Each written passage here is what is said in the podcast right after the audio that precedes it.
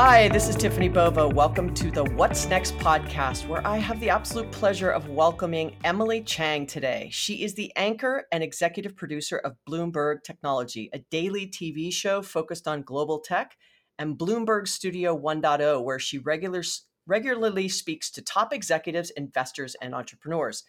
Chang is the author of The Brotopia, Breaking Up the Boys Club of Silicon Valley, which investigates and examines sexism and gender, gender inequality in the tech industry. She's won five Emmy Awards while reporting for KNSD in San Diego, was a finalist this year at the Shorty Awards for Best Journalist, and I'm super thrilled to have her here. But there's one fun fact I love Uh, not many people can say, but Emily has played herself in six cameo appearances on the HBO hit show Silicon Valley. So, welcome, Emily, to the show today. Thank you so much for having me. It's good to be here. Yeah, I don't know how many people can actually say they've played themselves on television in our world. I think that's so much fun. Like, you know, I, I think I'm just going to have to ask and start there. Like, how, how fun was that? It's so fun. And, you know, look, I I've been lucky enough to have the opportunity to work across most of the characters, and they're all so talented, so hilarious, so funny off the set as well as on it. So it's been a joy. Well, what's funny is people are like, "Oh, do you watch that show?" And I'm I'm always like, "Hey, you know, I live and work in it. I don't know. I don't know how. You know, I tried to watch a couple of them, and while it was you know fun parody on the whole thing, like sometimes it was so reality that you kind of go, "Oh, I, I got to watch something else. I, I will say I agree that they get it pretty close to right, and so sometimes it is almost too real, and sometimes real life is even more bizarre than fiction in Silicon Valley. Yes, so true. Well, we will jump into that in a second. But before we do that, I want to start out with something I call bullish and bearish. It's nothing too painful, just a couple of quick questions. And you know, I, I, don't think I have to explain to you, you know, the uh, sort of anchor of Bloomberg Tech, the difference between bullish and bearish. But bullish is you're for it, bearish is you're against it. So, are you ready? I'm ready. All right. So the first one is bullish or bearish for robot reporters. Since you were an Ooh. international reporter in Beijing, right? While at CNN, now they've had someone in China do it. I have to say bearish. I'd like to protect my job. Yeah, all right. Well, what do you think? Eh, what about on the journalistic side? Same thing? You know, I do think AI is certainly not there yet in terms of news judgment. Maybe one day that'll work, but right now, bearish. Okay, I'll take that. I'll take that. All right, the mm-hmm. next one is changing culture is possible. Bullish or bearish? Bullish. Good. I knew you'd say that, but optimist. you know, I, me too. All right, and the third one is a little more fun, and it will, you know, sort of lead into the connection of you and I. But the next one is Hawaii is the best place to grow up. Bullish, bullish, bullish. I agree. So, little fun tidbit fact: uh, Emily and I were born in the same place, just a mountain between us. We went to the same high school and graduated from the same high school. But I think Emily, you uh, were born the year I was a freshman. So it was a long time after I graduated. However, well, we aloha. Still, aloha. We still hold the buff and blue strong. So, you know, w- with with that, uh, you know, I'd I'd love to, you know, start by, um, you know, talking about what you think around Brotopia. It's been out now a little more than a year, right? Aren't you going a little past a year at this point, year yeah, and a half. We're going on a year and a half. The paperback came out uh, a year after the original mm-hmm. publication with an updated afterward. I mean, the mm-hmm. news cycle on this mm-hmm. topic was moving so quickly that there was just so much new to write even a year later.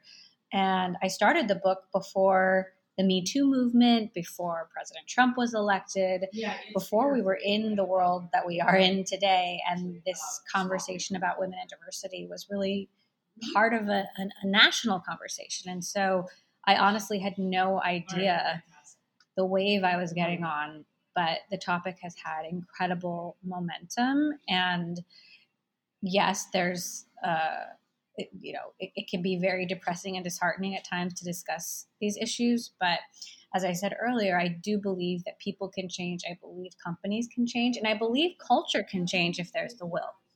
Yeah, and I and I think there's a few things. I mean, you know, I'd love to unpack sort of how you found yourself in the middle of this conversation. I'm going to guess it was just, you know, a little bit over time. I'm making a huge assumption here, but you have these incredible, fascinating conversations with all kinds of people across the tech industry in Silicon Valley. And you found yourself sort of at the center of this. And I think also being a woman and being a reporter on this particular you know topic in this particular industry you know all of those things i think it must have given you a really interesting perspective that then led you to say i think i want to put this down on paper yeah so when i launched my show bloomberg technology you know i was just focused on trying to convince people to sit in the chair across from me people didn't know uh, didn't necessarily have the the desire to go on live television in Silicon Valley, and so uh, you know it was it was sort of convincing them that this was worth it.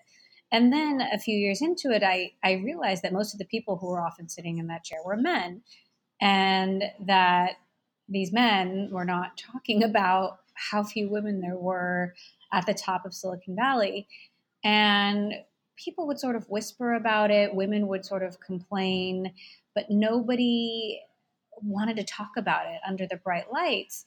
And yet there was just so much emotion.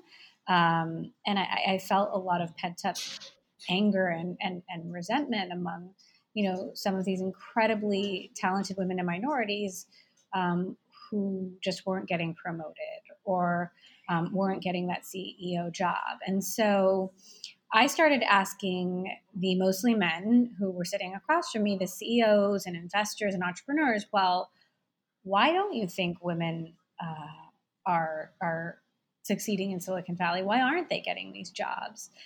And you know, they would give me a, a sort of politically correct answer. And then at the end of 2015, I interviewed a very prominent venture capitalist, Michael Moritz. They had no women partners in their firm at the time in the United States. And he said, Oh, well, we're looking hard, but what we're not prepared to do is to lower our standards. And that just lit a fire under me and under a lot of people who were angered by what he had said. And it was sort of the spark that lit the fire that got me to ultimately write a book about it. Well, I can't even, I you know, and, and I know that uh, you know I've heard you say that before, and and you can go see the clip online. But uh, you know, for those listening, you know, what what was your response? I mean, I can't even imagine sitting across from someone and having them say that to you, like right to your face. This wasn't a oh, I said it behind her back, or you know, in the lunchroom or at the water cooler. This is I said it right to your face. I, well, he initially blamed it on the pipeline. There's not enough women studying STEM, and this coming from an investor who himself didn't study science or technology, but in fact was, you know, a history and, and, and literature major, and yet had succeeded greatly and made bets on companies like Google and Yahoo that made him and a lot of people billions and billions of dollars. Uh, and so I pushed back on that and I said, is it a pipeline problem or are you not looking hard enough? And he said, oh, we're looking very hard. But what we're not prepared to do is to lower our standards. And it hit me like a ton of bricks. You know, I was sitting there in silent shock. Uh, did he really just say that? Did he really just say that on international television? Yes, he did. And I didn't expect the reaction would be so fierce. I mean, the next day it was, you know, the headline in Vanity Fair. Here's news to all you smart, talented young women out there who want a job in tech. Apparently, you don't exist. And everywhere I went for the next few months, people wanted to talk about what he had said. And I had had a couple of opportunities to um, have a conversation with him afterwards about that very remark. And he pretty much doubled down on what he had said originally. And so there was this, I felt, sense of ignorance and almost a stubbornness to admit that people aren't looking hard enough. Who's creating the standards? What are the standards? And um, to say that there's no talented women in technology or that in, in 44 years this firm couldn't find a single woman who met their very high standards that's just I call BS. Yeah, and and I what's interesting there is if you almost fast forward and you say, let's just hypothetically say someone said that today. I almost don't think someone would because, you know, in a lot of what you just said, being tone deaf to the fact that you gave them an opportunity to sort of not backtrack, right? But maybe qualify or clarify or whatever the words might, the right word might be, that he doubled down, like to just be completely tone deaf to how ridiculous that sounded. And it isn't just women, right? It could be, it, it's just anybody who doesn't quote unquote look like us, whoever's saying Absolutely. it, right? And Absolutely. so because I think it's it's minorities, it's it's all kinds of diversity, not just men and women. And so um, I, I, I find that I, I at least I hope that I have definitely seen a shift in the tone um, around not being completely deaf to something like that statement that having a little bit more empathy to how that might sound. Even if you feel that way to, just say something like you know what? We have I, I have always believed it's a pipeline problem but you know after you asked me the last time i actually went to my team and asked and i you know i'm saying? Like that could have been a fair enough response right? But it was like nope I'm going to double down. And so I, you know, I guess the question a year and a half later, um, and I guess how long ago has it been since that interview? Two and a half or well, three years? So it's been actually almost four years because yep. that was at the end of 2015. I think I started writing the book about a year later. And, you know, here we are almost at the end of 2019 and, and, a, and a lot has happened since then. And Sequoia, by the way, the, the, the firm where he works has hired one woman partner since of course, I think all of these firms that are hiring their one woman uh, can hire many more, but it is a step in the right direction.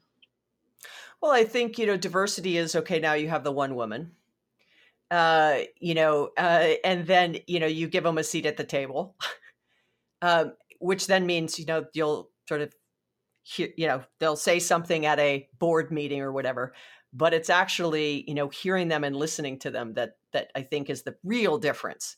Um, there was a stat out the other day that I think in the um, Global 500, it was either the Global 500 or the it might have been the Global 500 that now finally every board on that Global 500 has at least one woman on the board and uh, you know the, the, last firm finally hired hired somebody and and i sort of went back and went well you know what would be more interesting is the fact that there's really only seven female ceos in fortune 500 companies i think at this point it's like less than 10 it's not very many right and that number kind of goes up and down as the handful of women uh, leave or change positions uh, you know, someone like a Meg Whitman who, you know, left HP is doing something else. I mean, you know what I'm saying? So you've got them doing other things, but uh, I think that it it has everything to do um, with giving just uh, inclus- inclusivity around points of view. Would you agree?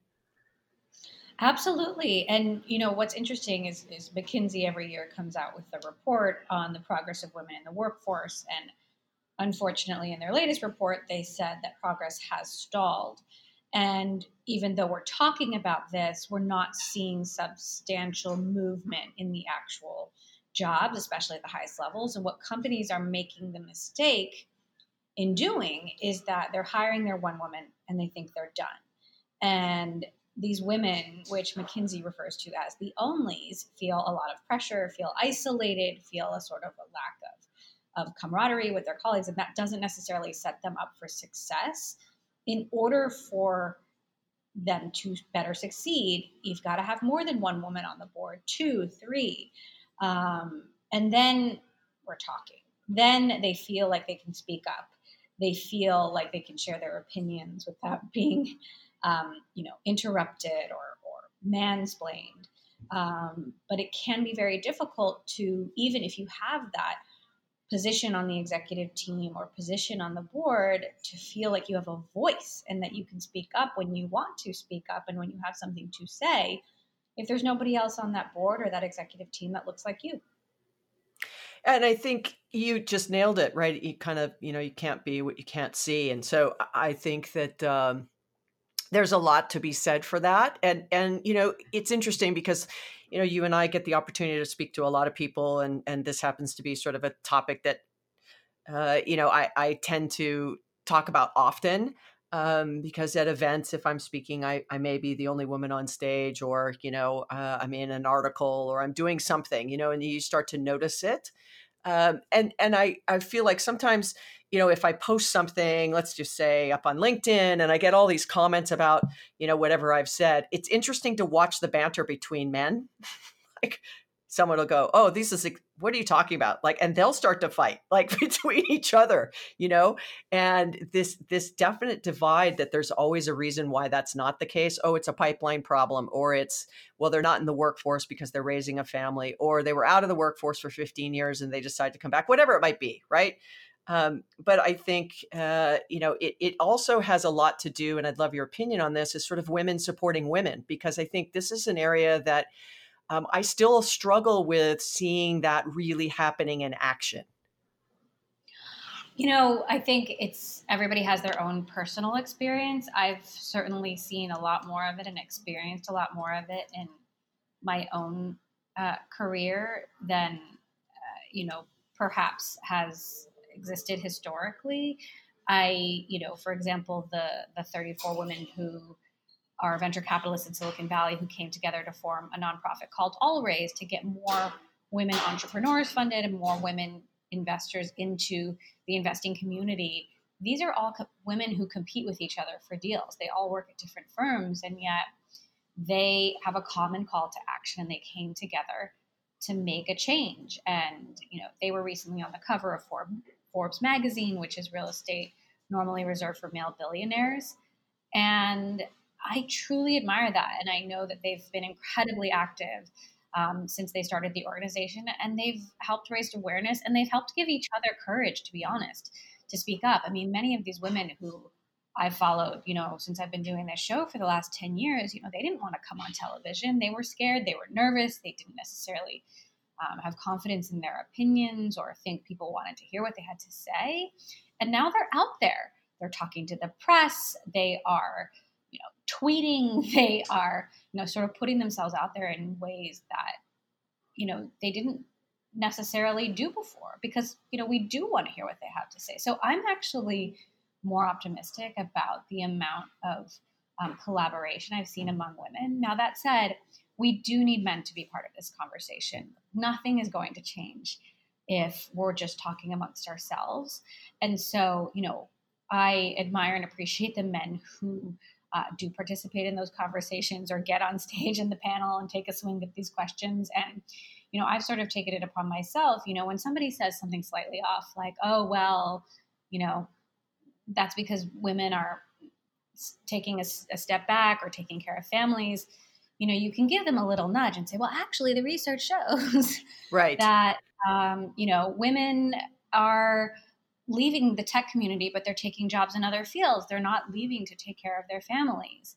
Um, and you can find these opportunities to sort of redirect in a way that's not necessarily a public dress down or humiliating to someone, but makes them think, oh, yeah, okay. Or maybe, you know, maybe I shouldn't have said that. Um, you know, I, I was on a call with an investor who was throwing this big event and um, you know, he, he said to me, and all of these amazing other people are going to be helping me throw this event, and they were all men.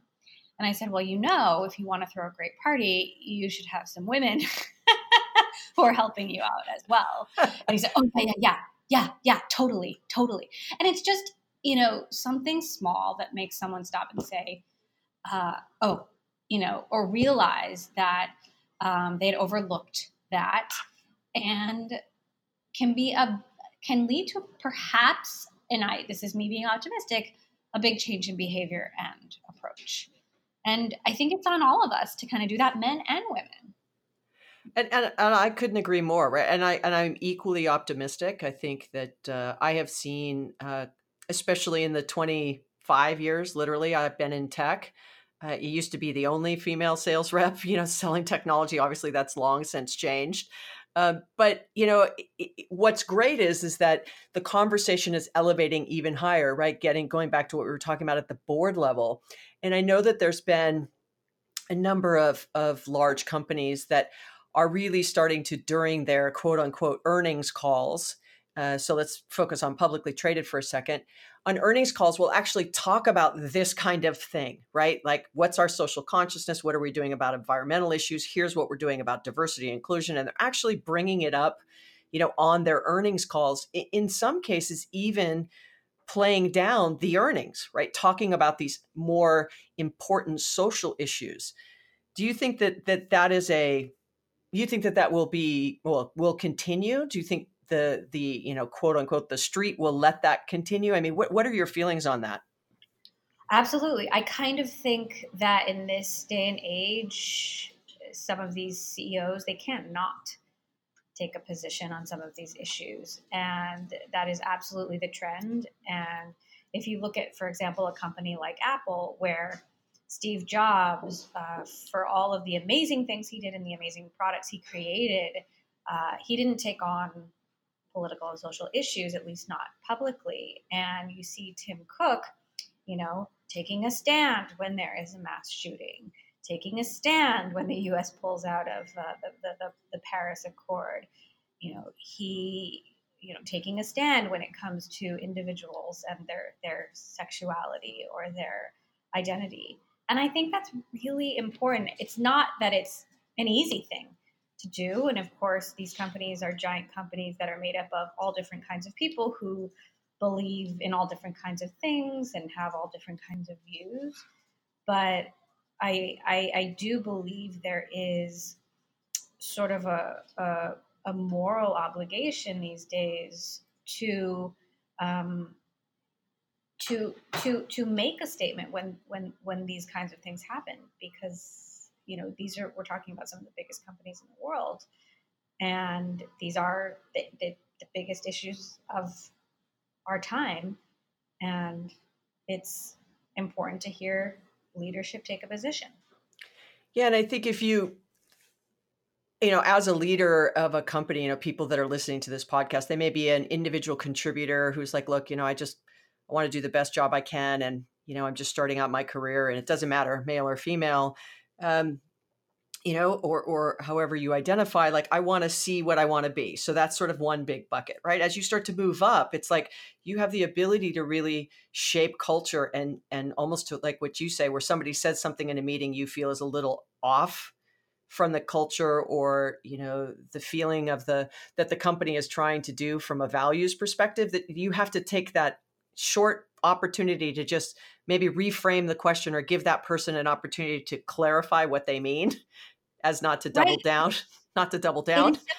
for you to let's say you know someone gets interrupted to just speak up and say oh i just can i just want to finish hearing what she or he has to say. Or maybe it's you know let's give so and so an opportunity to take on that project and see what happens. And it's so much easier for uh, someone who is a bystander or an observer to do that than for the so-called victim or the person who just got interrupted to do that. And that is a way that you can gently redirect and reset a conversation where some of those things might be happening absolutely and and that goes to this whole diversity of potentially thought you know using that diversity of thought as an as a concept as well that you have introverts and extroverts and people who speak in meetings and maybe you know uh, contemplate more in meetings versus just outwardly coming out and saying you know nope i you know very quickly i make this decision where other leaders like you know i'm going to think about that. And so i because i'm not saying something right back it doesn't mean i don't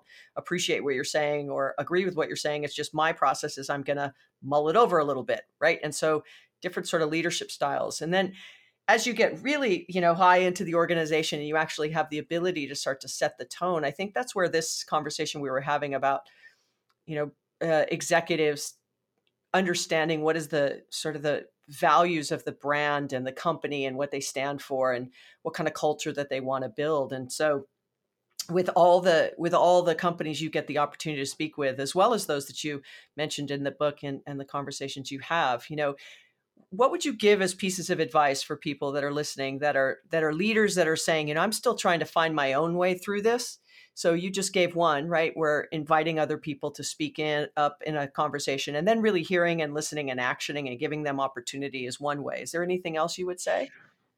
So I think this is something that anybody can do on their individual teams if they're managing a team, um, a small team or a larger organization.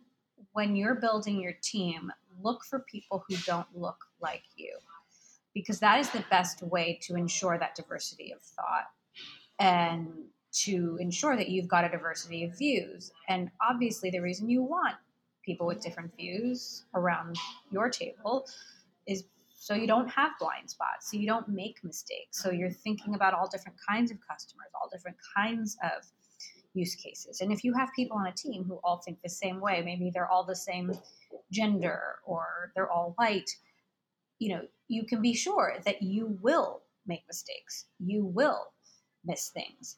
And so even if you're not the CEO, even if you're just managing a small team, that is something that you can do on a on a much smaller scale. You know, of course, at the larger scale, when you're talking about interviewing and bringing new people into a company, you know, the interview process needs to be standardized. Ask people the same set of questions.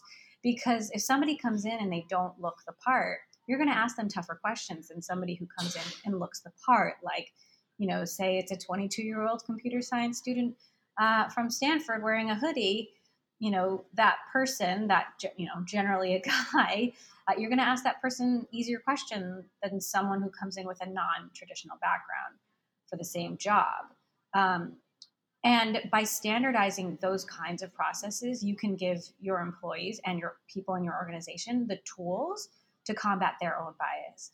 You know, we can't expect that people are going to be completely unbiased. We're all biased. We all come to the plate with our own sort of perceptions and experiences that inform how we interpret the world. But if you give people the tools to combat their bias, then you can you can you can at least try to take that bias out of the process. And the same, same thing goes for you know retaining and advancing people in your organization.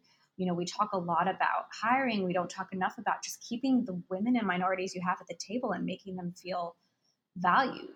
I mean, there's so much to be said for just listening and treating people with respect and treating them like human beings. You know, people want to be heard. And, you know, I know it can be tough for managers to, you know, always be listening and, and, and, and yet it is so important and so vital for uh, the people who work, let's say, under you, um, your direct reports to, to feel valued and, and, feel as if they're, they're being heard. Um, and just making sure that people feel included in the conversation, feel like they can speak up, and that you're giving everyone appropriate opportunities to advance and grow and learn, um, because that's that that means that they'll be the most productive that they can be, um, and you ultimately want them to be themselves. And so, creating an environment people can be their full selves, can bring their full selves to work, that's when you're going to get the most creative and productive results. Well, this has been fantastic. You know, I I uh, have been a fan of your work before we got the opportunity to meet for all kinds of reasons, but you know, I, I thought Brotopia was just a great uh, conversation starter, if nothing else. So, if you have those of you listeners who have not read the book, I highly recommend you read it. Maybe even to get your team to read it uh, so that you can really understand sort of the subtleties behind sort of the things that Emily's been speaking about today. And uh, you know, I'd like like to just wrap up with one last question, or two actually. But one is, uh, you know, is there something that knowing what you know now that you would have put in Brotopia that you didn't? I know that you've just sort of refreshed oh. because of the paperback, but is there anything you would put in that you that you didn't? That's tough. You know, there this book could have been about so many things you know I, I, touch on racism i touch on you know class and uh, you know other kinds of identity but the book really is about gender and focuses on women. I think racism is a whole nother book. Ageism is totally underreported and it could be a whole nother book. Um, and so you know, I, I want someone else to take on those topics because they need to be poked and prodded and, and, and explored. And, you know, I think the Me Too movement stands for a lot of things, um, but there's still, you know, plenty of people who aren't um, able to reach their full potential in this world because of, of how it is set up. And so, um, you know, I would love to continue to see progress. And I believe that progress can happen, as I said earlier, if there's a will. Absolutely. All right. And so the last question uh, before we wrap up is if you could have dinner, a meal with anybody, dead or alive, or multiple people, who would it be? Oh my goodness. That's a tough one. Ooh. Michelle Obama. All right. Fair enough. I think she'd be I think she'd be fun. Get that one a lot.